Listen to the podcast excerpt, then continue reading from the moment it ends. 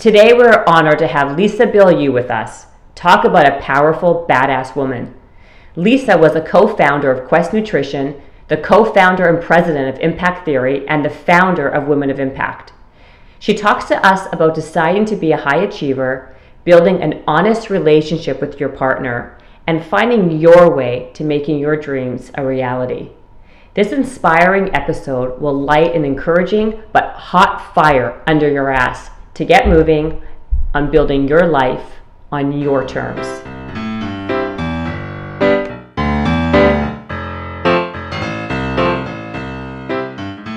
So I'm really excited about today's podcast because we have the most wonderful power lady, Lisa Bilyeu, today. Hello. Hello. Thank you for being here. Thanks for having me. Just for those of you who may not know, Lisa was the co-founder of Quest Nutrition. Yeah. And the co founder of Impact Theory, which is not just Impact Theory, there's women's There's women of impact and health theory. And relationship. And relationship theory. and Lots of theories. lots of theories lots of i don't even know how you have the time to have that many podcasts and that much of a like, studio. You're basically building like a you're kind of going a rival with like disney it seems yeah, right? that's the goal. that's the goal. Uh, that's a very hefty goal. It is. it's amazing. Your, her husband's tom bilyeu as well. And how my first question honestly is like how are you guys both working together married and still like not killing each other? That's what i want to know. You know i think that's a lot of togetherness and well share because Yeah, um, it really started from our relationship. So, what do we want as a family, as a unit? What is that goal that we both agree on? Because that makes all the difference. If you're not on the same page of that, then you're always going to um, butt heads when Right. you come into conflict. So, we said, okay, we really want to be in the film business. We both really love the art. I went to film school, he went to film school. So, our goal initially was we want to make money that we can, um, so that we can use to make our own films um, because like, we'd both worked on movie sets and we both hated it because Hollywood, especially back then, I don't want Right. to claim now, but back then, it's like basically eat or be eaten. Yeah. And my whole life, I wanted to be in the film business, and so did my husband. But I was like, I'm not willing to give up who I am and allow people to treat me poorly. Right. And I'm not willing to treat other people poorly to get ahead. So if this is what Hollywood is, I don't want any part of it. Right. And so he said, well, if we have our own finances, then we can make our own stuff. Now, bear in mind, this is 20 years ago. In a 700 say. square foot apartment. We're just married. We barely have two cents to scrape together. And that was his. He's like, well, let's just make the money ourselves. So I was like, cool, babe, let's do it.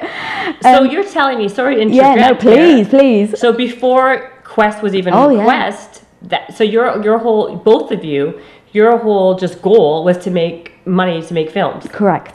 And so he said it, and it's the naive to the beginner. You're like, sure, let's make some money. Yeah. It can't be too hard. So we agreed that we were going to do um, be on that path. So that's key number one: is make sure that you're in agreement on the path you're about to take. Right. So we said, what does that look like? Like the no, can I swear on this podcast? Yeah, sure. Okay. Um, the no, like bullshit. Like what is actually going to take for us to be achievers at that level? And so we looked at the really high achievers, and you look at Steve Jobs, mm-hmm. and he always wears the same T-shirt. He mm-hmm. never, you know, the mm-hmm. same color. Why? Because we have a limited amount of decisions we can make in a day.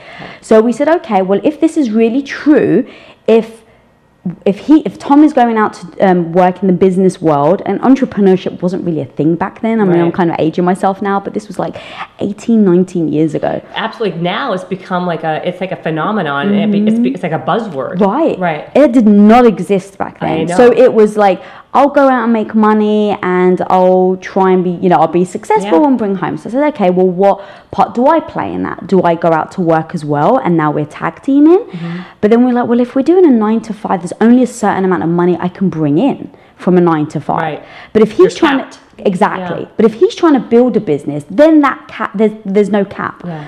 so we agreed as a team that I would take on all decisions other than business. So he was going to go out, he was going to build a business, and I was going to make every single other decision. So what clothes he was going to wear, I was deciding. So he would wake up in the morning because we were we were dedicated to this is our mission. Right.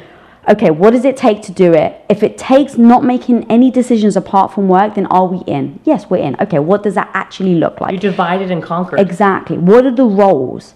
Okay, well, I'm going to facilitate everything else. He's going to go out to work. I'm going to do everything. So he wakes up in the uh, day. His um, gym clothes were laid out for him. He would put on his gym clothes, go to the gym. He'd come back, his work clothes were laid out for him. He'd get changed, his food was already made for him. So he didn't have to make any decisions in the first part of his morning. And as a team, we Wow. decided Mm-hmm. that was the life we were going to do in order to get to the goal. We had um, dedicated to each other and committed to each other. So anytime we hit a roadblock, Mm-hmm. let's say, so I ended up becoming a housewife, a stay-at-home Mm-hmm. housewife for eight years, and that was how. Because initially it was gonna, it was just going to be a year. We're going to make enough money Mm-hmm. in a year. I'm going to be a stay-at-home wife, and that's what we're going to do. But it turned into an eight-year journey. Yeah. And over that time, I did absolutely get bored. I got complacent. I didn't feel challenged. Um, I felt like my life was, I was living for him. But I wasn't resentful towards him because it wasn't that he put me in that position. We decided as a team. Right. And so we basically that's the strategy we've used all along the way. So when we started Quest, it was what is the goal? Are we willing to sacrifice the house? Yes or no? Yes. Okay. Now we know if we lose the house, there's no animosity because I think that's where couples get That's so true. get caught up where it's like, oh, we've lost the house and I didn't want to lose the house. But if you make the decision together, we call it are we in? And we, mm-hmm. in essence, put our hand in a pile and say, do we agree? Um, so that we both can take the responsibility. If one of us is unhappy, okay, well, it's not the other person doing it to you, it's the situation has um, developed that now you're in unhappy. So I became um, um, profoundly unhappy. And I stumbled into Quest that actually wasn't my goal. Like, I'm going to break free and I'm going to start business with my husband. That wasn't my goal. It was like my husband came home one day and said, Hey, his, him and his business partners had this idea of making a protein bar. Do I mind helping? And I was being the good housewife. I was being the good, the good supportive woman. And I was like, of course, babe, I'll help you.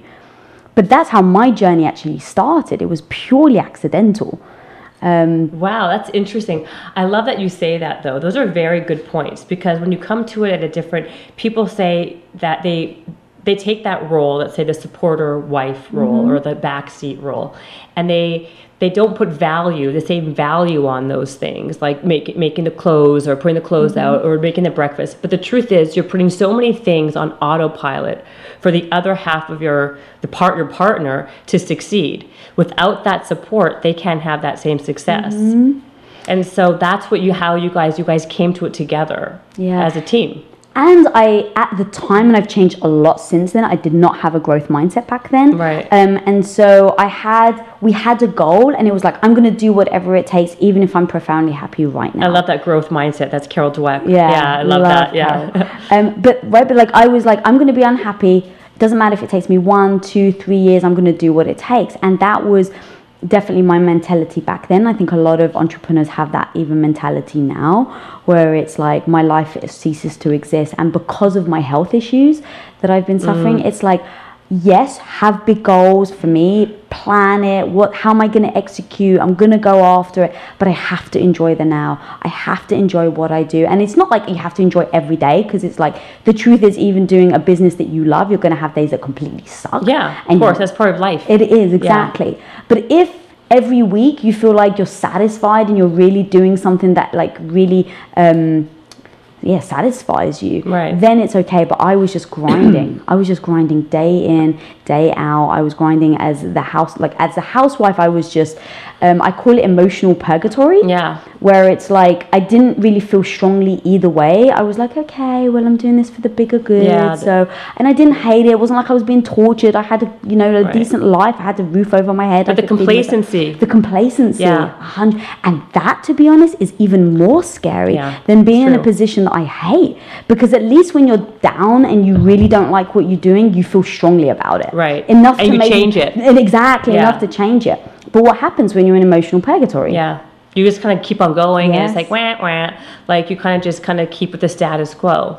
So then when that mm. when so when Tom came home with his business partner with this idea of this this bar of some kind, what like you said you're going to help out. How did it become how did it go from that into what it is now? Yeah, so um, he came home with this idea and like, we're going to make the bars. Like, we just need your help. Like, do you mind just measuring a couple of ingredients?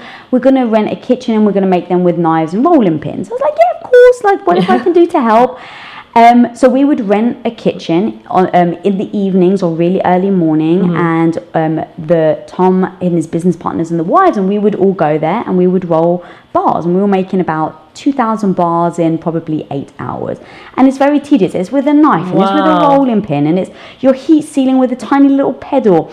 Um, and just to give you an idea, now we Yeah. make like 1.5 million bars a day. No, I know. well, Um, you, now the company is like sold for billions of dollars. Yeah. but, yeah, but, Yeah. but nevertheless, you know, I think you're making Um, more than a two thousand bars yeah, for sure. exactly.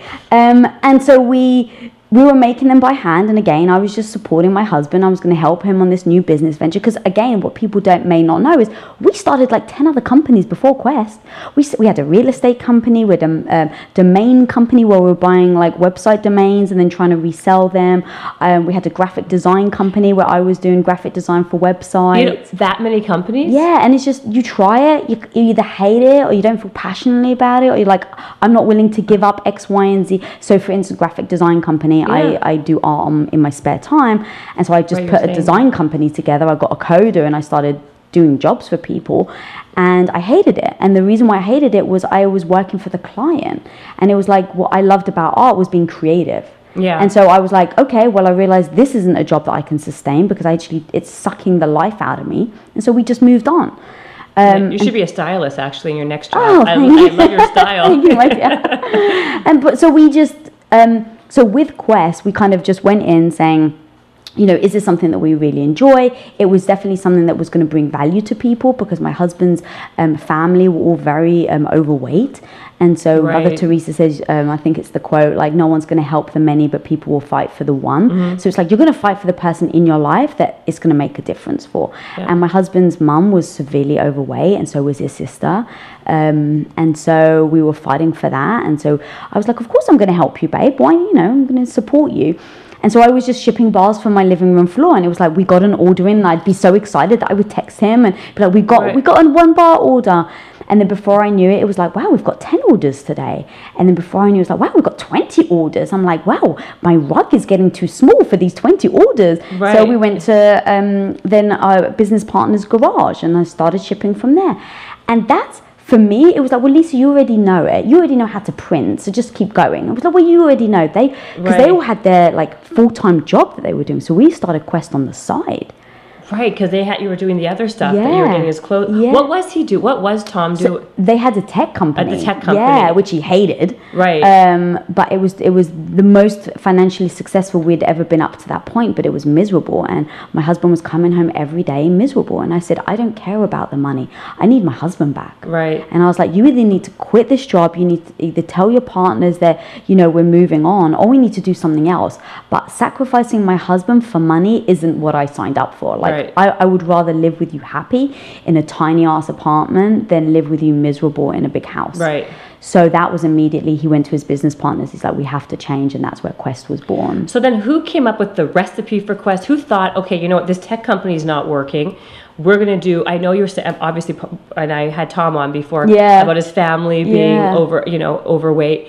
But then, what what was the that moment, that light bulb that went, okay, you know what, I'm gonna start like a protein bar. You know, I don't. I don't really think it's ever a light bulb moment. It was a discussion. An he was having- evolution over yeah. time. So it's like we all worked out, but like um, I was kind of uh, all the wives, in fact, were kind of making these like handmade protein bars. So it was like you Mm. take some peanut butter, you take some water, you take some protein powder, and then you kind of you know mash it together. And Tom would take one of these that I would make from home. He would take them to work with him, but the second you made it, you put water to it, it activates the molding process, so they don't last long. You had to keep them in the fridge, and so they were kind of all sitting around, like just being like, "Well, this kind of sucks." Yeah. It's like, well, what if we had a bar that you could actually use that didn't have that was shelf stable, and so it was kind of some. Right. That's like how it started. But when he came home and I started shipping bars, like I wasn't really thinking about bringing the value or the impact we were going to have on other people. I was again just thinking, how do I help my husband? Right. And then when we committed to it, we said our house is on the line. So he said, "Are you prepared to lose the house if this doesn't work?" And I said, "Yes." Because I looked at my options and I said, okay, I can hold on to this house and know that I'm actually holding my husband back for who he fundamentally is as a human being, mm-hmm. which is a man who wants to explore, is an entrepreneur at heart. And so if I am like, no, I don't want to risk my house, I'm, I'm I am holding him back. Mm-hmm. And how would I feel if he was holding me back for something that was fundamentally who I was as a human? Right. I wouldn't feel that that was a partnership. So I said, okay, I really do believe he needs to take this chance. And then also, my house, what does it really mean? I'm not going to, what's the worst case scenario? Mm-hmm. That I'm out on the streets and I can't afford food. Well, I know neither of those things are actually going to happen because I know that I will be able to get food. I've got family that would help Right. and a roof over my head. I know that I could stay with friends. So when my two worst case scenarios I know will never happen, all I'm really holding on to, to now really is comfort. Right. Comfort. Exactly. Yeah. Yeah. And am I willing to sacrifice my husband, like who he is, feeling supported for comfort? No, I'm not willing to do that. So I said, babe, let's do it. And if we lose the house, we lose the house. right. So because we had committed to the house, that was when it was like, well, shit, Lisa, you better get your ass in gear because we're going to lose the house. Right. So every time we started growing, we were growing 57,000%. So I went from shipping from my living room floor to two years later, I had 40 for zero employees underneath me. I was running a 10,000 square foot warehouse. I was dealing with GNC, freight deliveries, international um, policies, um, and I had no idea what I was doing. Right. And when people were like, How did you do it? How did you do it? It really was, I had the option to fail or to learn how to actually Right. succeed. And I had to face my inadequacies. That wasn't easy. Like, Lisa, you're not good at this, but you can get good.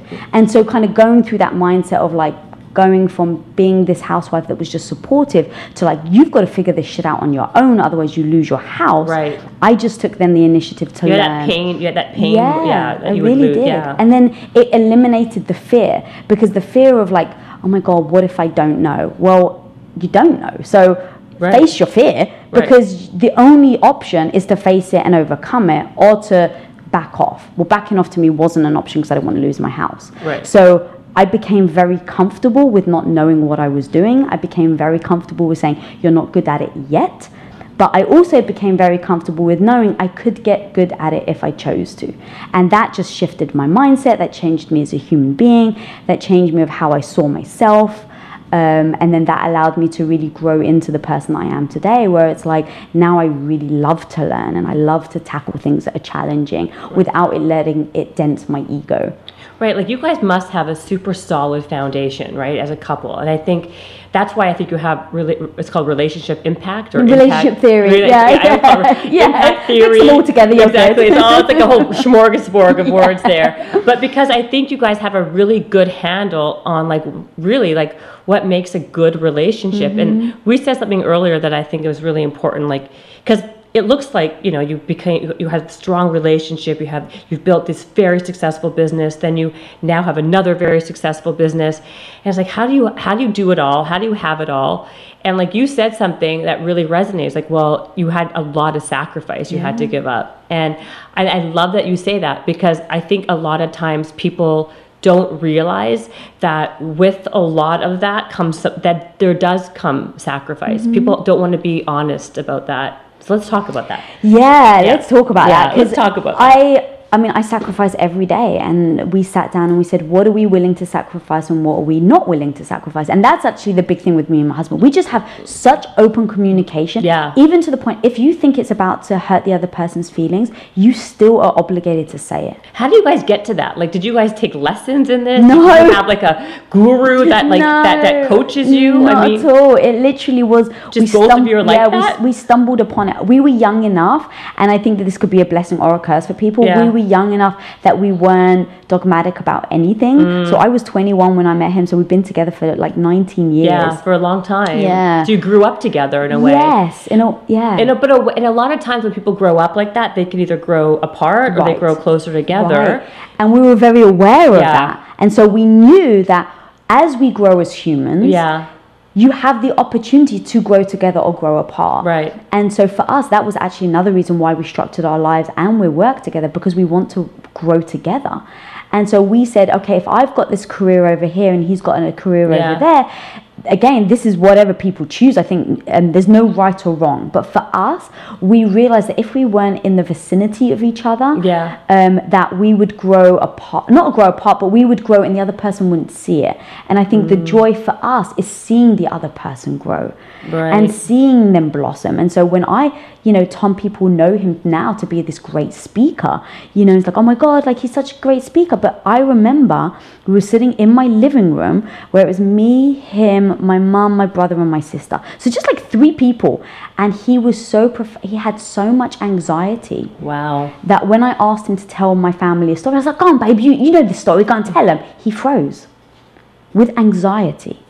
So this is a man who I have seen go from not being able to tell a story to my own family to being able to stand up in front of 10,000 people and blow them away. And I got to see that growth and Yeah. that bonded us to see that. Now again, this is it depends on, you know, some people they actually would, would kill each other and that would mm-hmm. actually destroy their relationship. But for me and him it brought us closer together. And he saw me from going from being a housewife or a stay-at-home wife to then stepping into my own, becoming a woman who feels very strongly, has a clear vision and will go after it with full force. And he's seen me evolve. Yeah.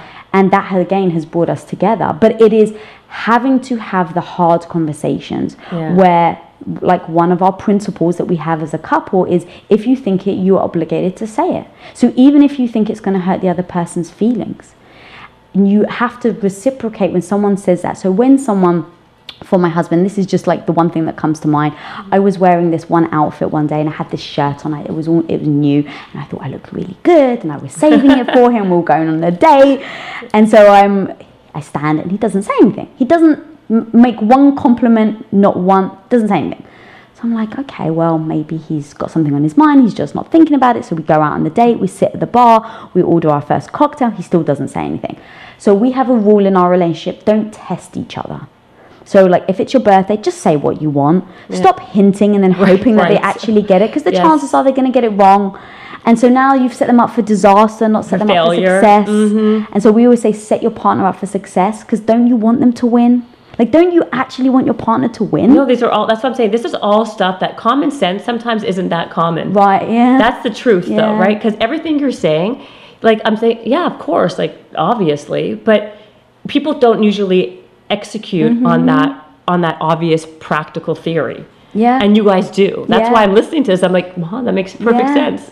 And we even dissect it even more. It's like, okay, well, why were you testing him? Yeah. Why were you seeing if he figured out what birthday present you Yeah. wanted? It's like, oh, you. I was testing because maybe I don't feel like I'm being paid enough attention. Okay, well, if you're not paying enough attention, what are you actually going to do about it? Right. So it's like you, we kind of just dissect. Yeah. Well, why are you doing that? Like, don't. And then it just comes back down to, don't you want them to win? Yeah. So So true, So though. in this this date night, I was like, okay, I want him to win. So I'm just gonna ask him, babe, do you like the top?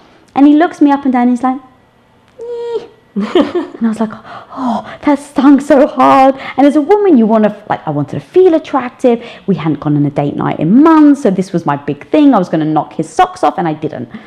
And so I, I went quiet. And he's like, why are you upset? And I was like, well, you didn't like the top. And he's like, but babe, I'm always going to be honest with you. Because he's like, when you're 80 years old and you're all wrinkly and I tell you you look beautiful, I, you need to believe it. So I'm not going to bullshit you on times where you just want to hear it. It's true. And so I, I literally, it's exactly what I was, I was like, God, he's got a point. Yeah. So I said, okay, he's got a point, but I still don't feel good about the fact that now I'm, I tried to knock his socks off and I didn't. Right. So we came up with a strategy. It's like, okay, well, if I didn't like it, change it, right? Change the behavior. Yeah. So I said, okay, next time we go on a date, I'm just going to ask you in advance if you like the top before we leave the house. Then, if he's honest, I can decide whether I want to change or not. Because I don't always dress up for him, I dress up for myself Right, a lot right, of time right, as well. right. But at least I'm given that, that opportunity option, to yeah. change this to the top. So now we've made a deal that every time we go out, I'm just going to ask him up front, and then if he doesn't like it, I'm going to then decide whether I change or not. And so we've come up with a conclusion or a solution Right. to that what may seem silly or trivial actually in the long in long term if you don't have those discussions now at least for me i can only speak for myself i would have probably felt unloved unattractive right and then Mm-hmm. it becomes like a um, a feeling of my self-worth like as i'm kind of if i play this out on a long enough timeline yes. I start to understand why I then start to feel badly about myself. Well, hang on, backtrack. It's because you didn't actually feel connected to your husband. You tried to connect with him visually. He didn't reciprocate. And now I feel even more alone.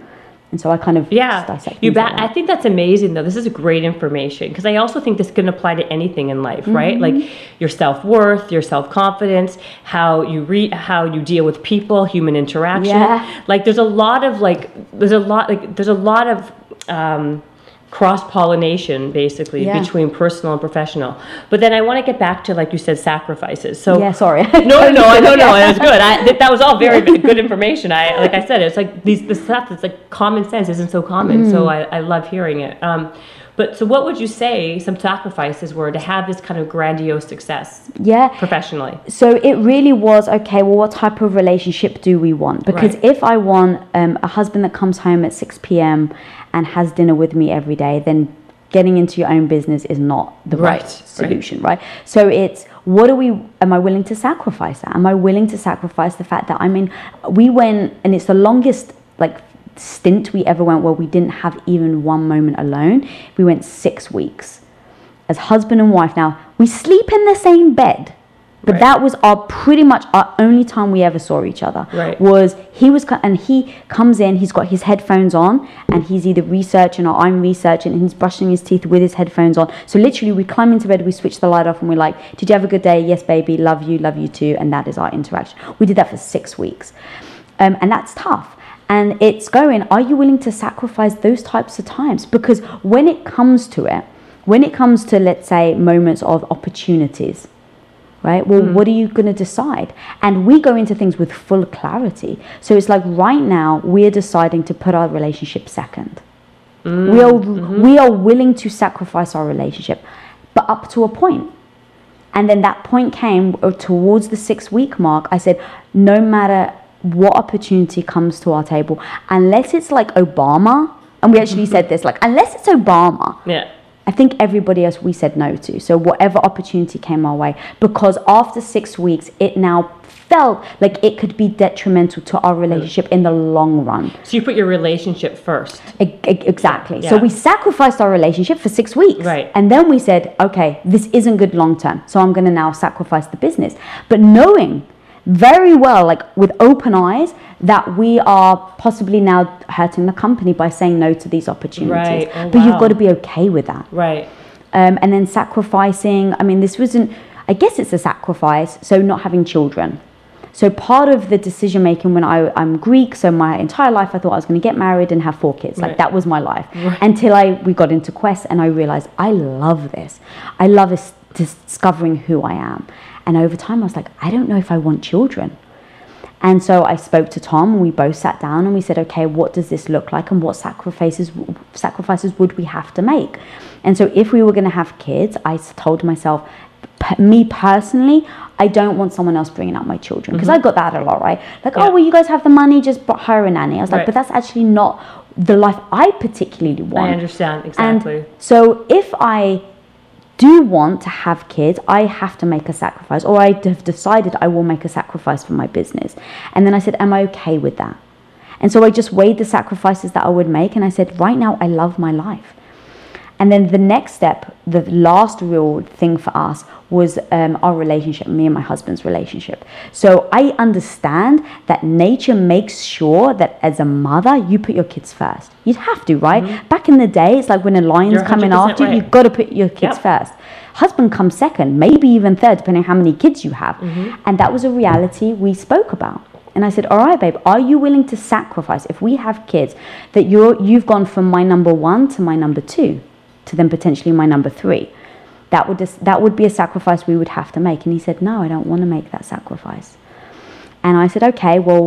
That you know, we have to be real with each other. I didn't take offense to that. I want him to be honest with me. and exactly. I think a lot of people over like they don't talk about those things Yeah. and they just kind of bypass Exactly. that. And I think it's uh, really remiss because I have two kids, and it would be there's in the Jewish culture, we're Jewish. A lot of rabbis say you always put your spouse first and your kids second. In theory. Right, in theory, in yeah. But as a mother of two kids, there's there's absolutely no way I would put anything before my kids. Right.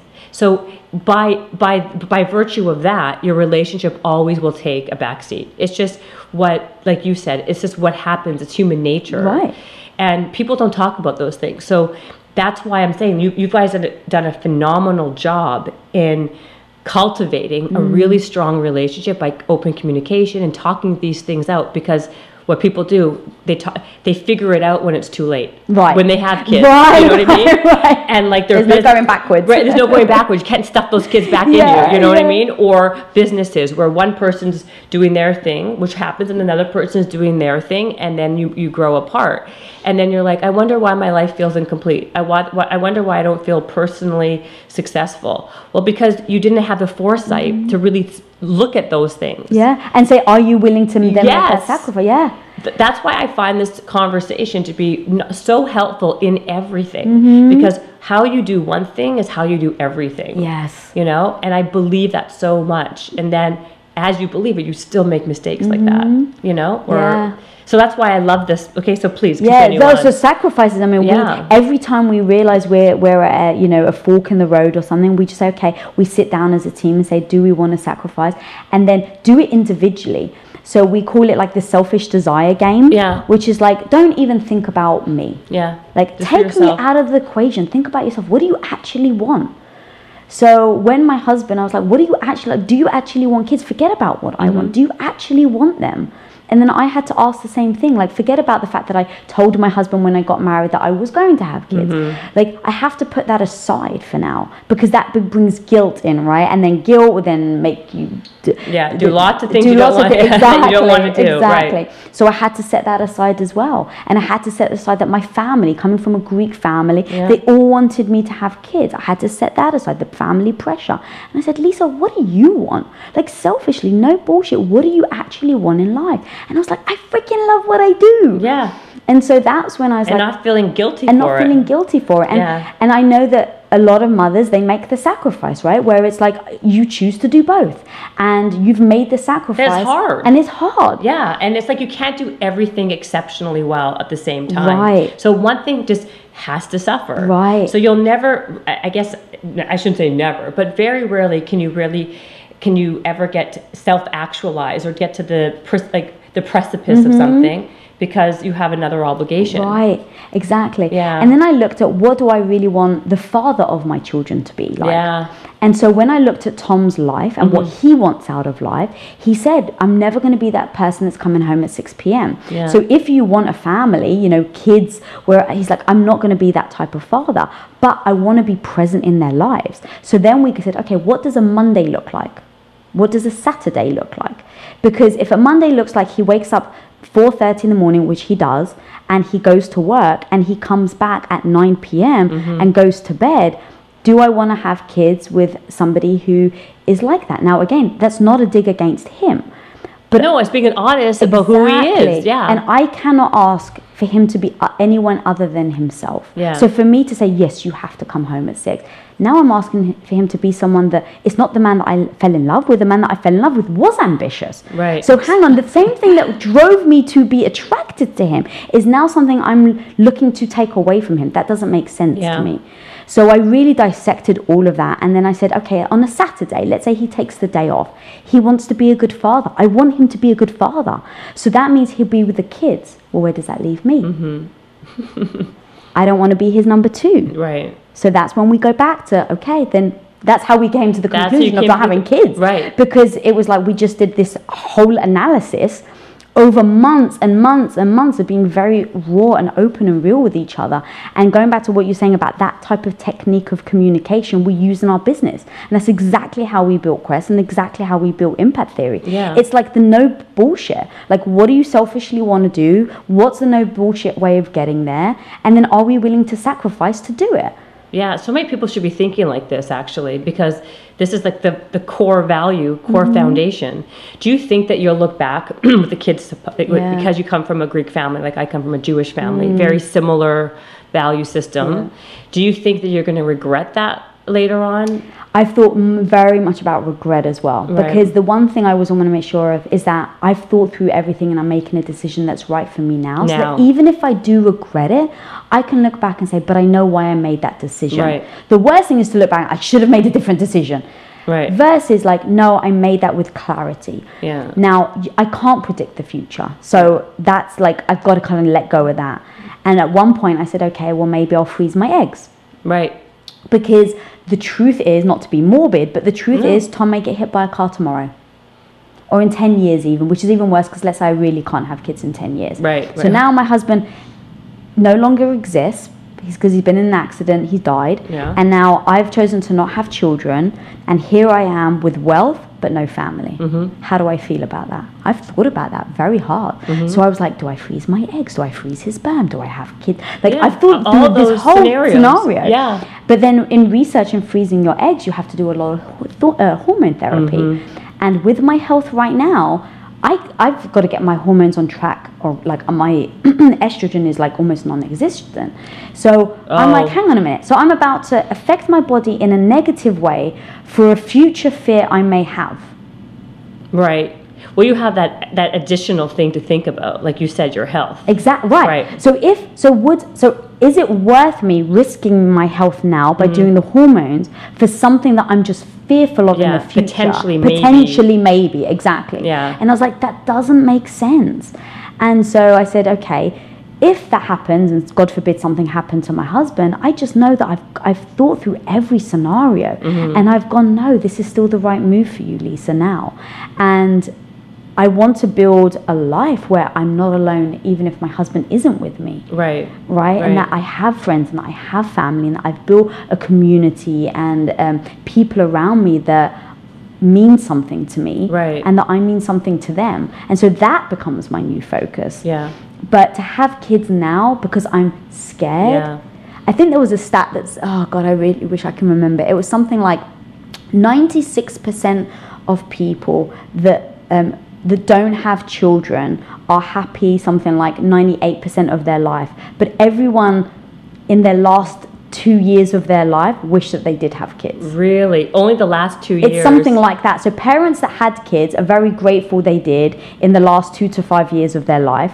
But the rest of their life, they just want to like wring their kids' necks. Yeah, well, it's true though. I mean, I wonder what the stat would be on the amount of people who have kids because they feel like that's what they should be doing. Yeah. I bet you it's about 99.9%. Oh uh, yeah.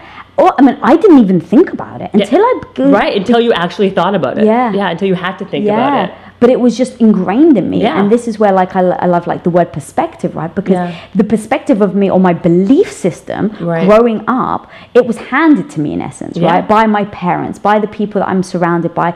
I went to church every weekend, so everything that I'm surrounded by from birth up until my teenage years gave me the belief Right. that I should be a wife and a mother. Yeah, absolutely. And so I didn't question it. And it wasn't until I questioned it that I was like, huh, I don't actually have to.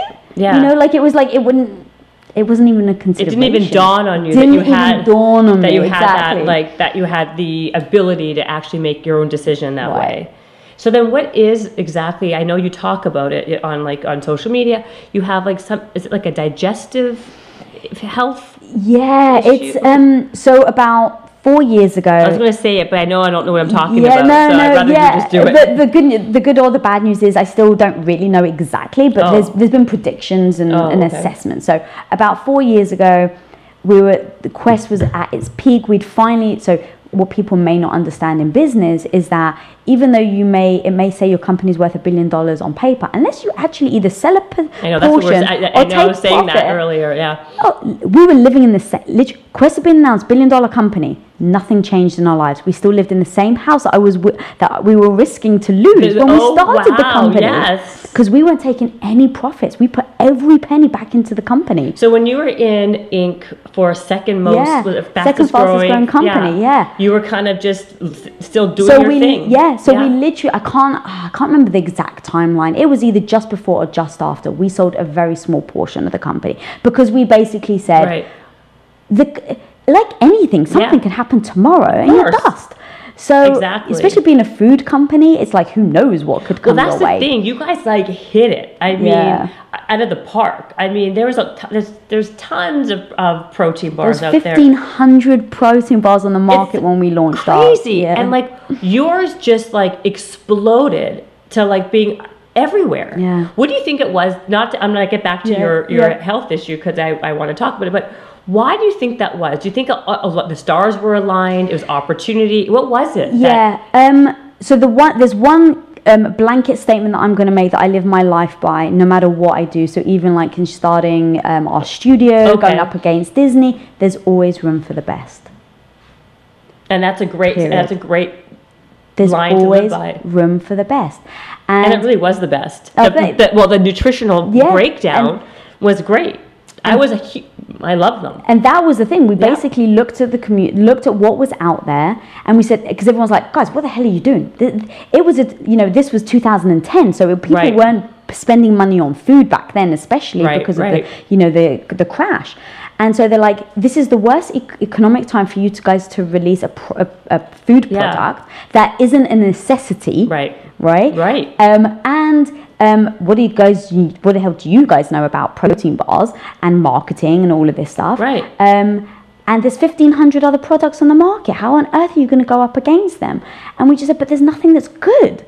It's true. All- They're all candy bars. There was either candy Yeah. bars Yeah. that happened to have protein. Well, at that point, you may as well get a Snickers bar and protein and, and powder just on put top. exactly, and just put like a bunch of douse it with protein powder. exactly. Yeah. Or dip it in the protein powder, right? Absolutely. Or there were ones that were good, maybe ma- um, on the macro level, but like were like cardboard, and you had to like have a bottle of water next to you Right, so you you could drink them. it. They And were, chug un, it. they were. You had to taste good. and Exactly. nothing tasted good and was good for you. Exactly, Yeah. and that was the thing. And we, um, once we had done the prototype, we went to manufacturers and we were like, "Okay, like great, now you guys can make it. We figured it out." Right. And they looked at us like we're crazy and like, "Guys, there's a, the reason why this bar doesn't exist is because you don't have sugar, so you can't. It's not malleable. Right. You can't put it through machinery, and there's a reason why this. So they're like, "Yeah, good luck." And the naivety of the beginner, we're like, "Well, we'll just make it ourselves." Yeah. and that led to a whole like um you know journey of like figuring out the machinery and you know we bought a piece of equipment that was a hundred thousand dollars and none of us knew how to work it and so you you actually you actually made equipment or bought or created equipment. we bought equipment initially off a company that had um, just gone bankrupt and it was a chocolate making company so Oh. they they had the slabs and the knife cutting the automatic knife Right. cutting Instead of machine you cutting it on your own. Right. So we put, we're thinking, great, the machinery comes in. My husband's business partner's really good with like, he's from um, Ohio, so he was really good with like fixing things and machinery. So we kind of put it together and we're like, all right, it's up and running. Yeah. We'll just put the product through and we'll make bars. Well, you put the product through and it like jammed the machine. Oh, We're like, oh dear God, what are we gonna do? Yeah. So then we figured out how to like um, raise the rolling pin. So then we put it through and it stuck to it. Oh, So wow. literally, Yeah, yeah, it was just sticking to the rolling thing. So now it's just spinning on the rolling. Uh, Yeah, yeah, this no, I know- podcast, so I know what you really- mean, though, on yeah, the, like, on the big, on the massive big- rolling. I yeah. So understand. it just stuck to it instead of like when on the. So we're like, oh God, what do we do now? So it's like maybe wax paper. So I run to Ralph's, we get wax paper, we go back, we put it on. We're like trying to figure out how we jimmy rig it to the machine. And okay, well now this works, but it's all falling apart. It's crumbling. So oh literally, it was like one after another. And every step you're like, well, once we figure this out, we'll be fine. Yeah. Once we figure figure this out, out, we'll yeah. be fine. Again, the naivety of the beginner Yeah. is if in, if we had known how difficult it would have been, would we have started? Right. I don't know. Obviously, knowing the success, yes, but But not knowing but that. not knowing that. Right. And that's one thing, just like for anyone that's listening to, if they're going on that journey, there's never a guarantee that you're going to succeed. Yeah. So, are you loving what you're doing every day? Right. And is it a part of your belief system? You know, so when you hit a brick wall, when you're like, you know, even when we're doing content and we just, there aren't enough hours in the day, like if you really believe in what you do, you'll find a way. Yeah, it's true. Um, but if you True. don't believe in it and you're just doing it for the money, then it's just like that. The money's not a big enough driving force. No, it's not. You need to be somewhat obsessed with what you're doing. Yeah, doing. hundred percent. Right, to really put in that passion and like that, that the energy it needs. Yeah. So do you think that you guys became what you became because the product was so much better. Yes. Truthfully, better So- than any other product on the market. Right. Sorry. Yeah. Going back to your question. Yeah, no, great. Um, so a you have to be better than anyone, Yeah. right? Be and in fact, this is another phrase, uh, another quote that I love. That I think it was Steve Martin that said it. Be so good they can't ignore you. Yeah. No, it's hundred percent. And so that's what we're like. Okay, our product has to be so good it cannot be ignored. Right. And then also, bearing in mind this was 2010, so people were not social media didn't exist. I know it did not exist. own- so going back to was it luck? Was it timing? It was absolutely. It was. Social media had just started. Facebook was just becoming a, a thing yeah, I think yeah. and Instagram wasn't around. There was nothing else, so it was Facebook. And so my husband, like at the time, a lot of stores were saying like, "Oh, well, we if you want us to carry you in the stores, these are the requirements." Right. And you couldn't dictate the terms. Right? You've got no leverage. You're you're Right, protein you're bar new company. product. You're a new product. Yeah. No one knows who you are. Yeah. And once we looked into what it meant to be on the shelves, it's like they dictate the terms, which means that if they put you at the back of the store on the bottom shelf and they don't sell, they have every right to send the product back to you. And now you've got product you can't sell because Right. it's been sitting on Ralph's So you're shelves. money, and you're basically like it's costing you. Exactly. Yeah. So from the get go, my husband was like, "No, we're not doing it that way. We want. We need to do a product that people talking about it is is either going to survive or die Right. under people's um, opinions of our product. Right. So on Facebook, we literally just started a Facebook page. Again, no company was doing this. We started a Facebook page and we started reaching out to all the um, real high level thought leaders in our space. Mm-hmm. The people that understand macros, right? That understand nutrition, Yeah. the real like geeks of the world. So you got into the community. So we got really into the high level geeks of the world and we gave them basically free product. And we sent and we spent we said how much money are we willing to lose? So we said I think it was like five thousand dollars I think at the time. We said fine, we're gonna give away five thousand dollars of free product to the most elite people that are gonna understand Yes. what we're trying to do with this Right. product. And with that, with two bars, we put in a letter and we said, Thank you so much for trying our product. If you love us, speak about us. If you hate us, speak about us. We only want the truth. And that was our letter. And people were like, now it's wow, they don't expect anything. And so if people hated the taste, they said it. And if people loved the taste, they said it. And so people were actually looking at the nutrition, nutrition going, wow, this nutrition profile is really amazing. Wow, it actually tastes good. So they were talking about it. Who were listening? It was the the the thought leaders and the trainers of the world. What I'm saying. All the trainers, Right. the thought leaders, were the ones who are your biggest advocates. Right. Who are, who are the best people because then they tell their clients. They Exactly. tell. It starts with the the top and it trickles Yeah. down to the mainstream. So that mentality Yeah. of bring value to people without any expecting anything in return is exactly what we did at Quest and is exactly what we did at Impact Theory. For two and a half years, we have given given away all our content. We've put every penny that we not every penny we own, but we have put everything you know on the line. Again, with Impact Theory, we've put all our personal finances on the line, and we haven't asked for a penny from anybody yet. so you haven't And- raised any money at no, all. it's all been your- it's all been from profit. So we've over the last year we've taken some sponsors. Right. Um, Is it all through podcasts and Um, and through YouTube I ads, mean. yeah. YouTube and Yeah. through podcasts. So you have, like I said, like that's a lot of content. Yeah, but again, bring value to people Yeah, first. bring value to people because our, the next yeah. phase in our company is we make com- we create comic books, which is empowering comic books. We want to turn into television and movies. That's the next stage in building Right. our Tom- Disney. I know. yeah. That's, what, Tom was saying. Yeah. Right. The comic books. Right. Yeah, so we- so that's the next phase. But everything is bring value to people so that they know you're not bullshitting. Yeah. And so now it's like when we have comic books, we have people that want to buy it because they support the mission that we're Right. on.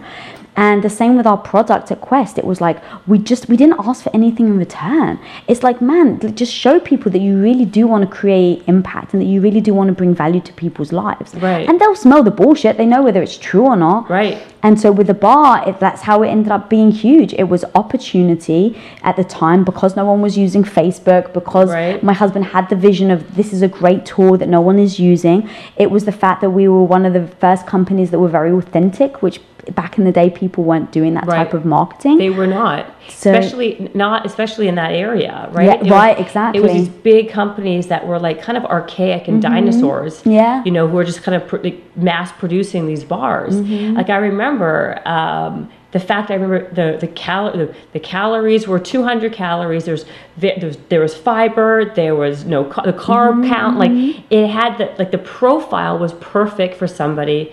I, and I remember this so well, and it just gained so much momentum. Yeah. Fast. Yeah. And so now it's the same with Impact. And so, how do you like? How many hours are you guys spending on Impact now Yeah, um, as a company. as a company? Like, that's a um, lot of content. Like, again, I keep on saying it's like so yeah, much content. Yeah. You know. Um. So yeah. So we have our all our, our content that we have on YouTube and podcast, Right. and then we have our comic book division that we have within the company. So we have three full time art, three full time artists in house. We have writers on staff.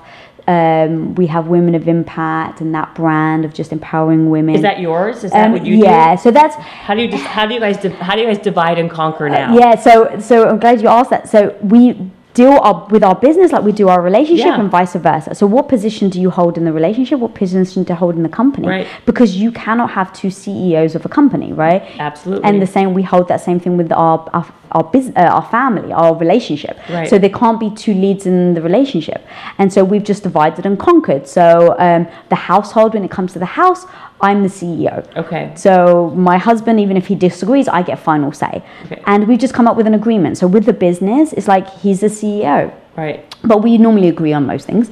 Um, It seems like it. So- I mean, gosh, the success that you guys have had together is impressive. I have to say. but so he is the real high level visionary. So mm-hmm. he's the one of like we're building Disney. This is what the steps we're going to take to get there. We have to do the proof of concept of the story. So comic books is a cheap way of doing it. It's a beautiful art form. It's a way of expressing. It's a way of taking the comic book to then Sony Studios, for instance, mm-hmm. and saying this is what we're pitching. Or um, what we've actually done is we've teamed up with Steve Aoki, and our, co- our first comic book is, that, is yeah. teamed was with him, and just in that strategy, we created so much buzz and momentum because of his fame. We were like, you know, we had um, Hollywood Reporter covering us, TMZ. We had like all the like Right. the gossip mags, but also all the comic book um, um, magazines, like the top in the field, were all recognizing us. So again, we didn't go out to them; everyone came to us Right, because right. we cau- caused enough noise, Right. and that's what we did with Quest because we were doing so well online Right. and everyone was asking they were like how do i get this in our store so we online had a letter that we could we said to people if you want it in your stores download this letter and give it to the manager of the store. So now the stores were coming to Wow, us saying they wanted to hold the product. Right. and we did exactly the same with the comic book. We caused so much buzz. We were printing it. We were selling it. And because of steve aoki we created so much buzz that the main comic company distribution came to us. Comic book stores came to us and were saying we want to hold your book so once you create that buzz and now you basically you go by your terms Right. now of course that is No, but absolutely. How many? How many have you sold? Have you sold a lot of these comics? Um, so comic books, yes, we're doing very well in the comic book world. It's um, God, I'm gonna say stats, but they're gonna probably be false. Um, but basically, they stores are selling out, which doesn't often happen with comic books because it's somewhat a dying art. It's a, yeah, it's, it's a dying. So that's- Archie comics that I Right, remember, right, or, like, right, yeah. or you know what I mean, or like Marvel, you know, Superman. Yeah, yeah, right. But I, I, I have a, I have a stupid question, and what's the correlation between the comic book sector and all the other content that Mm-hmm. Right, you do? sorry, yeah, going back to the question, thank you. No, I, no, no. I derail a lot. No, no, I Um, love, no, I love it. Like you're giving great keeping me on track, girl. I'll You're just keeping keep me on track. you back on track. Thank That's you. my. I gonna Appreciate that. push you over here. Yeah. Um, because so we have about 24 team members that work at our house on every day. Oh, content. Um, just 24 team members. Okay. So um, probably around 80% is on our content front. So that's doing impact theory, health theory, relationship theory, women of impact. Right. Women of impact for me, sorry, going back to the question that you'd asked earlier, is it was my side hustle. So that's what Tom and I do. We have a core that we've agreed on. This is our business model. This is what we're going to do. This is how we structure our business and our company. And any passions that we have, it sh- and that we want to bring into the core of the company, we have to prove its model. Because even you know, it's like we still treat it like st- we, ourselves like startups. Yeah. So I really felt like I was making, um, I was creating impact with women just by telling my story. Like Yeah. that, I never wanted to be on camera. I never wanted like talking, interviewing. This wasn't my thing. I was like the the neck that was holding the head up. Yeah. Like so, I was like the foundation of running the company. I was The bones, yeah, the behind the scenes, the logistics, the staffing, the crew, the all of that. Um, until I just started telling my story. And so that's, I kind of stumbled into talking about my life. And then I realized that I was actually f- impacting women. So I was like, well, what if I did a podcast and then the podcast turned into a show and a YouTube channel. Kind but Right. it, it was all a side hustle until I proved that it was um, doing well and I enjoyed it and it made sense with our core business model. And that's when we brought it in as part of our core business now. So, but I still don't spend much of my time on it. My most of my time is probably 50% of it is running the business. So that's dealing with staff, making sure everyone's happy, making sure Over of the impact of the theory. impact theory as an umbrella. So you have the because you were saying that Yes. your your dividing and conquering is the home, Right. and then this is the staff part of the home. So yes, so it's, I sorry, I was kind of mixing those two up. So in the business side of Yeah. things, um, I'm Like HR I'm, t- kind of. I'm so, well, no, oh God, no, no. I'm oh God, I hate HR. Um, I know, I was gonna so say, my husband's the visionary. He comes in, he rallies people, he gets people excited about what we're about to do, the vision. I'm now the person that actually has to do it. Right. So Oh, who do we need? Who do we have to hire? Okay, well, if we hire this person, what's the knock on effect? Where do they sit? What office are they in?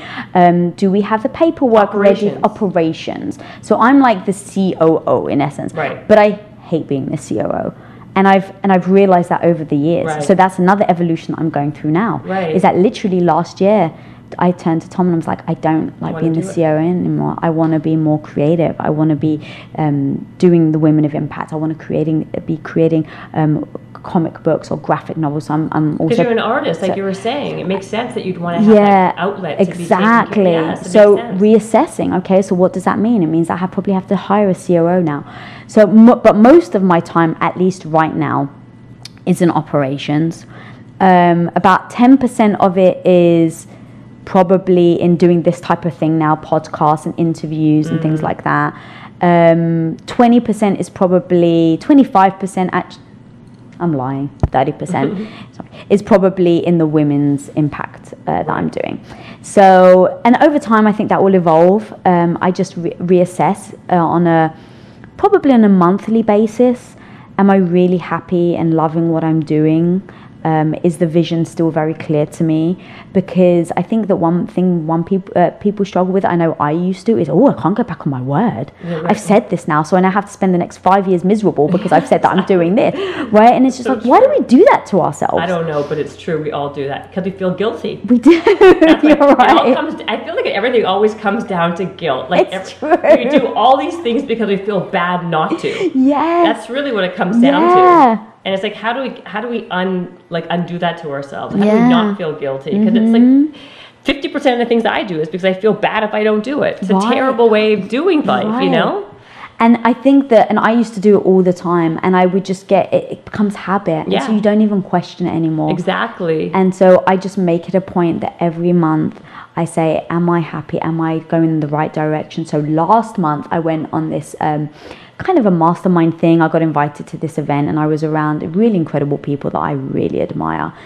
And um, in fact, I'm just going to name drop Rachel Hollis. So I was with Rachel Hollis and she Yes. turned around to me and I was really struggling. With like, I'm in the weeds, I'm doing this, and I really want to be creative. And she's just like, Does it, pa- does it pass your bus test? And I was like, What's the bus test? Yeah. And she's like, if you got hit by a bus, like, would you have like been glad that you just spent that last day doing what you're doing? Now it's very different than if you only had one day to live. What would you do? Yeah, I was right? say, yeah. It's very different than that because if you only had one day, I would literally shut down the company. I wouldn't answer my phone. I would lock myself in a bedroom with my husband, and I would just hug him. Like, Right, in if- all love- if you had one more if day I had one live, more right, day, right? But I couldn't do that on my but every day. but you said that. So she's the difference is if you got hit by a bus. Right. Yeah. Would your last day still have been worth it? Yeah. Like, with what you did?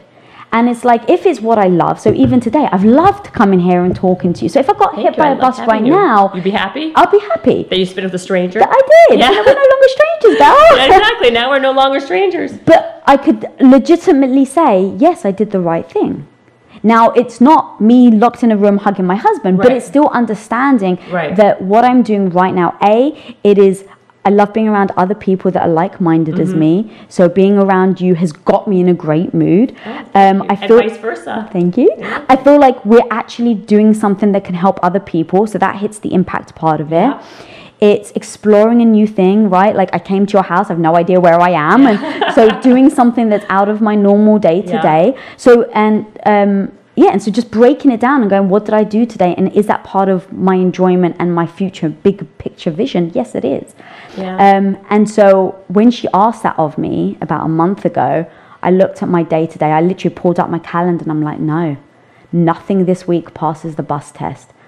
And we were in Puerto Rico at the time and on the way. And I'm one of these people that once I make my mind up, just freaking act on it. Like, Mm-hmm. stop procrastinating. I spent eight years of my life as a stay at home wife Right. procrastinating, and I'm just, I'm done with it. So, sounds- complacent, yeah. yeah, exactly. So I'm like, I'm just not going to do it anymore. And I told myself, I've made a promise to myself, I'm not going to do it. Right. So literally, like two days later, I'm on a plane back.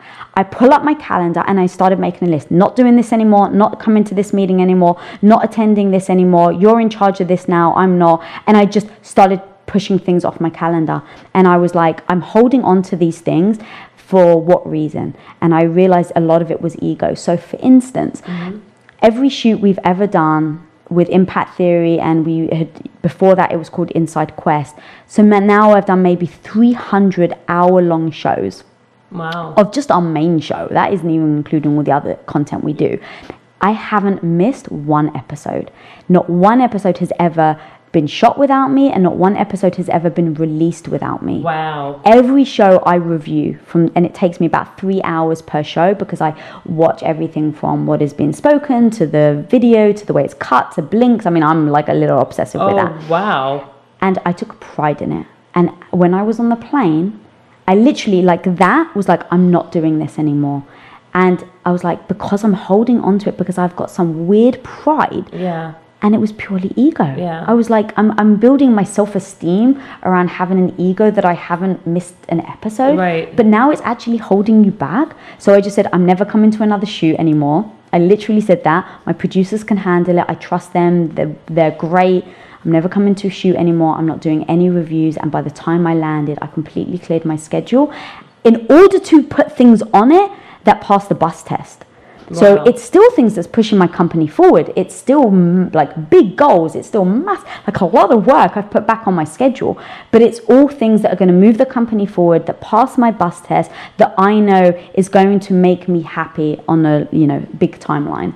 So I also that's that's great. I mean, I think it's good when you have people out there who can kind of point you, like, kind of like ask you a, a question like Yeah. that that puts like some kind of like clarity in what you need to do. And Rachel Hollis, obviously, with that. And I think that that's probably it, right? And that's probably Yeah. why I wanted to say her name. Thinking about it, I try and kind of assess why I do things. Um, Yeah, no, I like it. And I think I, I, the reason being is I did admire her.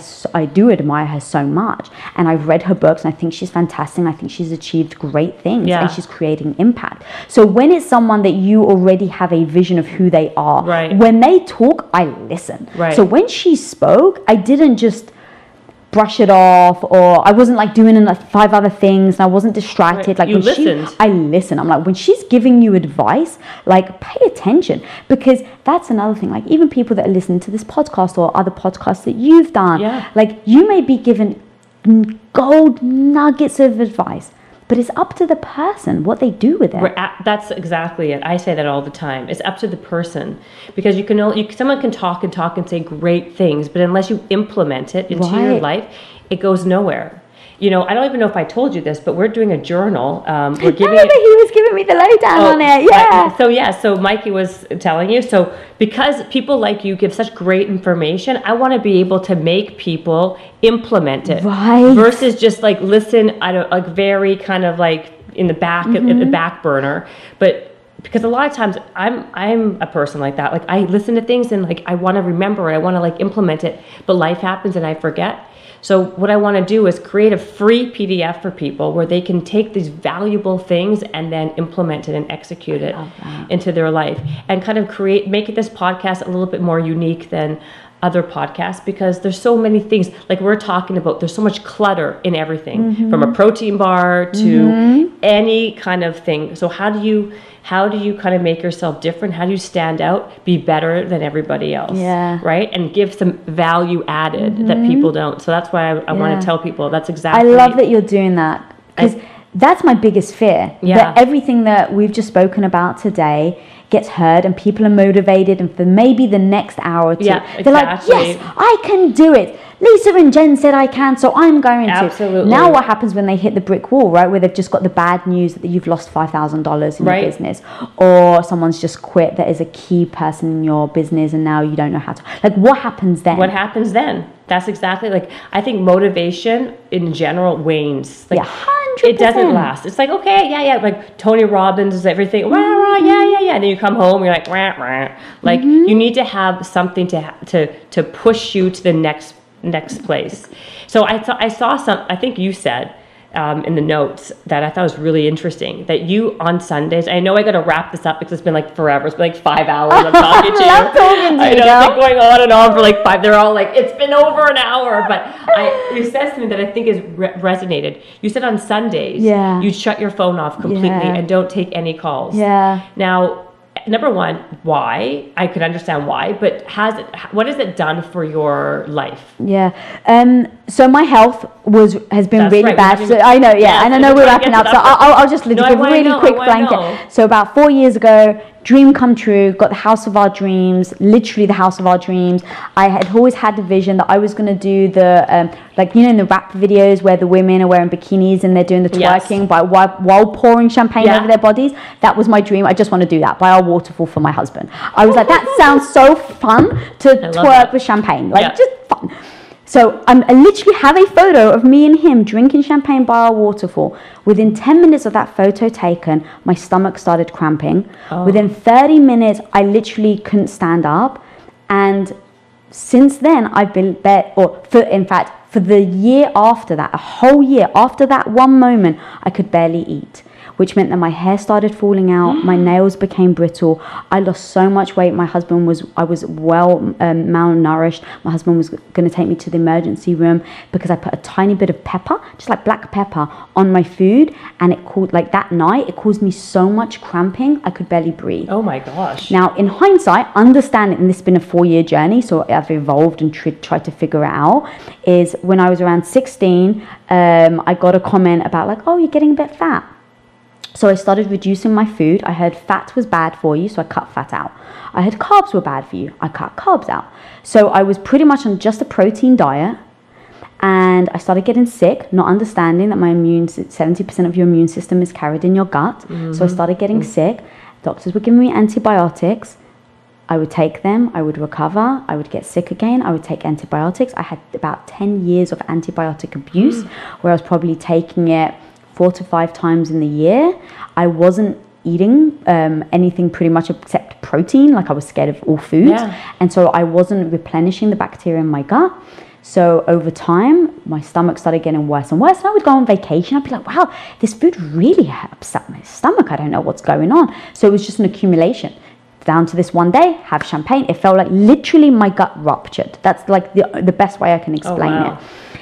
And then I went on a whole journey of I lost so much weight, I could barely stand. I was still working full time at Quest. I didn't tell anybody. I was embarrassed. Here I am. I've got one of the largest nutrition companies in the world, And then I, you're sick. I was sick, so I didn't tell anyone. So that's a whole other. Yeah. That'll be on our next. Yeah, uh, I was our next. is a whole other is a podcast, whole I other know. podcast. I was say- I was trying to rush through it. Oh, I know, I know. Like, I was thinking, these are like in this podcast. We have like nine episodes. I know, of I'm so sorry. I wish part of impact theory. We could put one on women, one on health, one on relationships. We have enough content for your stuff. we. Wow. Um, so I'm trying to rush through it. No, no, no. Please Um, continue. And so I literally have been on that journey for so long now. And um, that was actually how health theory came about because my husband was getting up every morning for four hours researching about how we fix my gut. Um, leak. So in height, like under, so it was so many things. It was leaky gut. I had SIBO. I had parasite. I have um, um, God, what thyroid issues, hormone issues. I haven't had a period in six years. Um, so it's it's like everything. oh my god. And now where are you? And so now I can eat, which is good, but I am still very limited on the foods I can eat. I um, have a chef that comes in and cooks home cooked food. It's quite difficult for me to still eat out because of hidden oils. That's a big trigger for me. Oh, So there's still a lot of foods that I cannot eat. it's not colitis though. Um, no, it's not Or Crohn's, colitis. okay. No, no, I was tested for that, so it wasn't that. Um, And so it's just been an evolution of going to one doctor. I thought they're going to like the best doctors, you know, throw money Mm-hmm. at it. And it's not. You go to the best gastroenterologist, all they want to look at is one aspect. They don't want to look at your hormones or your thyroid. So eventually, so re- recently, I found a doctor that looks at everything. And that's, I ended up taking ownership of it. And that's another thing I talk a lot about is that people are like, how could the doctors have given you antibiotics? And I'm like, it's my fault.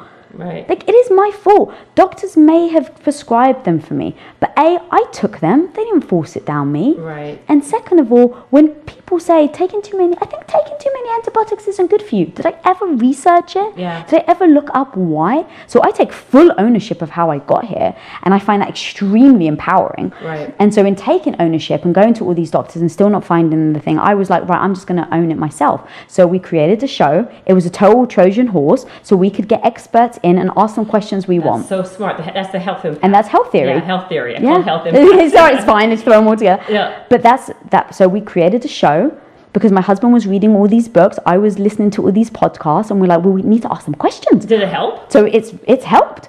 So um, um so in, we're getting these guests on. One guest is saying about thyroids, and I'm like, hi, you know what? No doctor's ever checked my thyroids. So I went off and I just got my own test done. And then another people were talking about lectins. Like, what are lectins? It's like, wow, huh? That's funny. Every time I eat peppers, I actually get stomach upsets. And so, under, so as we're getting these people Right. on, they're saying things. I'm now taking ownership, looking Right, up and things, researching and and doing researching and doing it. So, So, then that's interesting. I want to do a whole other thing on this Yeah. health because this is now you're talking my language. too, yeah, I know, yeah, yeah. I mean, okay, so then the Sunday. Oh, No, Sunday, so go.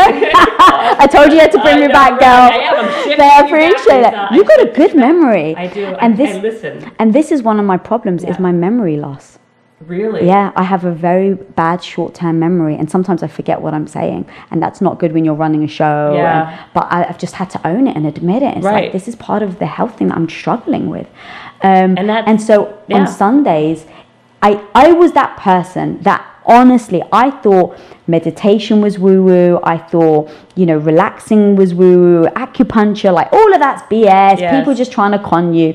And now I'm the biggest advocate because once a doctor about a year ago, that's when my health started to change. Where they're like, "What do you do when you eat?" I was like, "What do you mean? What do I do?" I'm like, "Well, I eat this and I eat this and I no no no. No. What do you do when you eat?" And the doctor was asking. I was like, "Why do you care what I do?" Yeah. And they're like, "Because of stress." I'm like, "Oh, that's just BS. Stress and your you know Right. digestion, your health." And he's like, "No no, it's a real thing." He's like, "Give it a shot." So I was like, "All right. Well, look, everything I've tried up to this point, I fight, you know, it hasn't helped. So I may as well give it a shot. So they're like, when you eat, go in a space where no one's around you, take a deep breath. And so I started like practicing all these things and I've noticing it helped. And so Sunday, I'm on all the time. When you've got 24 four employees that come to your house every single day, Yeah, from 7 a.m. is when we unlock the doors. We go to bed at 9 p.m. We sh- throw people out at 8.45. So my house is full all the time. We All shoot day, out yeah. of the house, all the content's done from our house. And so I was like, I need to create space. I need to like actively create space for myself. And that means so I decided I'm going to switch my phone off on Sundays. And everyone initially, like my family, what if something happens? Blah, Right, blah, blah. right. And I'm just like, you're going to have to deal with it.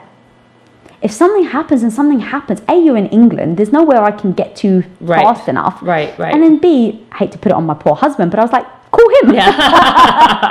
so, exactly. and that's literally what I've done. And I'm like, I just have to switch off. Has it helped? It has really helped, yeah, tremendously. That's a good one to try, just to kind of shut down from life for a while and recharge that way. Yeah. I think that's a great one. We're gonna have to wrap this up because Oh, I there's so no. I know. I feel I feel terrible because I have I can go on and on. It's been like I don't even know how long has this been. Like seriously, five hours. Yeah. One fifteen. Okay. oh gosh. Okay. So sorry. Um, I was I feel bad for you. Hopefully, No. we brought value to your A your hundred audience. In you fact, brought value. let's just address that. Why do women always apologize for everything? That's absolutely like me and you are sitting here apologizing to each other. Why are we I apologizing know to you're each like other? I'm sorry. I'm like no, I'm sorry. You're Yeah. right. I don't know why. It's another one of those things. I don't know why we feel guilt and we feel like we have to apologize. This is a whole again. This is a whole other podcast because I don't understand it, and yet we're both doing it. Yeah. And we're both like we're both like evolved women who like are are aware that we do it, and we Right. still are doing it. Right, which is why I try to call myself on it now Yeah, when I do do good. it. You should call I think yourself that the on more aware we are of the fact that we do it, I think the more we'll stop doing That's it. what you have to. I mean, and, and exactly, you, you stop you stop the behavior when you recognize Mm-hmm, it. Oh God, this has been amazing. Can you come back? Of course, Okay, I've loved this. I I've had so much fun. No, me too. I mean, Lisa, okay, tell everyone, Lisa, where to find you, Lisa. Go Yes, ahead. please, guys. Um, follow me at Lisa Bilyeu. I'm on Instagram, and the Bilyeu is spelled B I L Y E U. And then to follow uh, Women of Impact, we've got Women of Impact on YouTube, and then Impact Theory, which is our main show. You can do Impact Theory or Tom Bilyeu. And congratulations on one million subscribers. Thank you. You're welcome. Not too shabby, my dear. Not too shabby. We celebrate for a day, and then the next day it's like now for the Yeah, two million. exactly. Back to work. Exactly. Where's that two million, Yeah, right? yeah. It's like, God damn you, you're only at like, one. just one million? know. Please. That's pathetic. exactly. Exactly. Thank you so much for coming on. Thanks for having me. And uh, well, we'll see you guys later. Hope you enjoyed today's episode.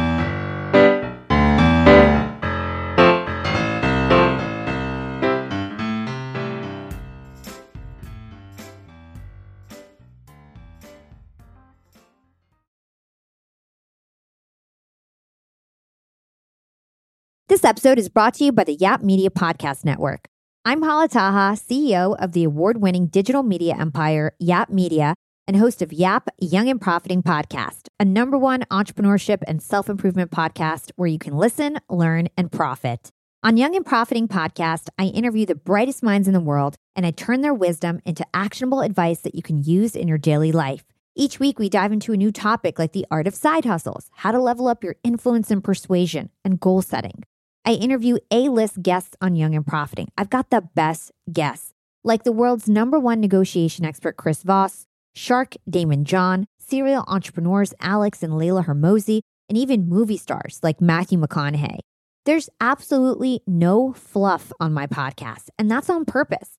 Every episode is jam packed with advice that's going to push your life forward. I do my research, I get straight to the point, and I take things really seriously, which is why I'm known as the podcast princess and how I became one of the top podcasters in the world in less than five years.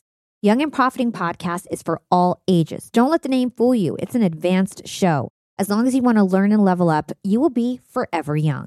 So join Podcast Royalty and subscribe to Young and Profiting Podcast, or YAP, like it's often called by my YAP fam, on Apple, Spotify, Castbox, or wherever you listen to your podcasts.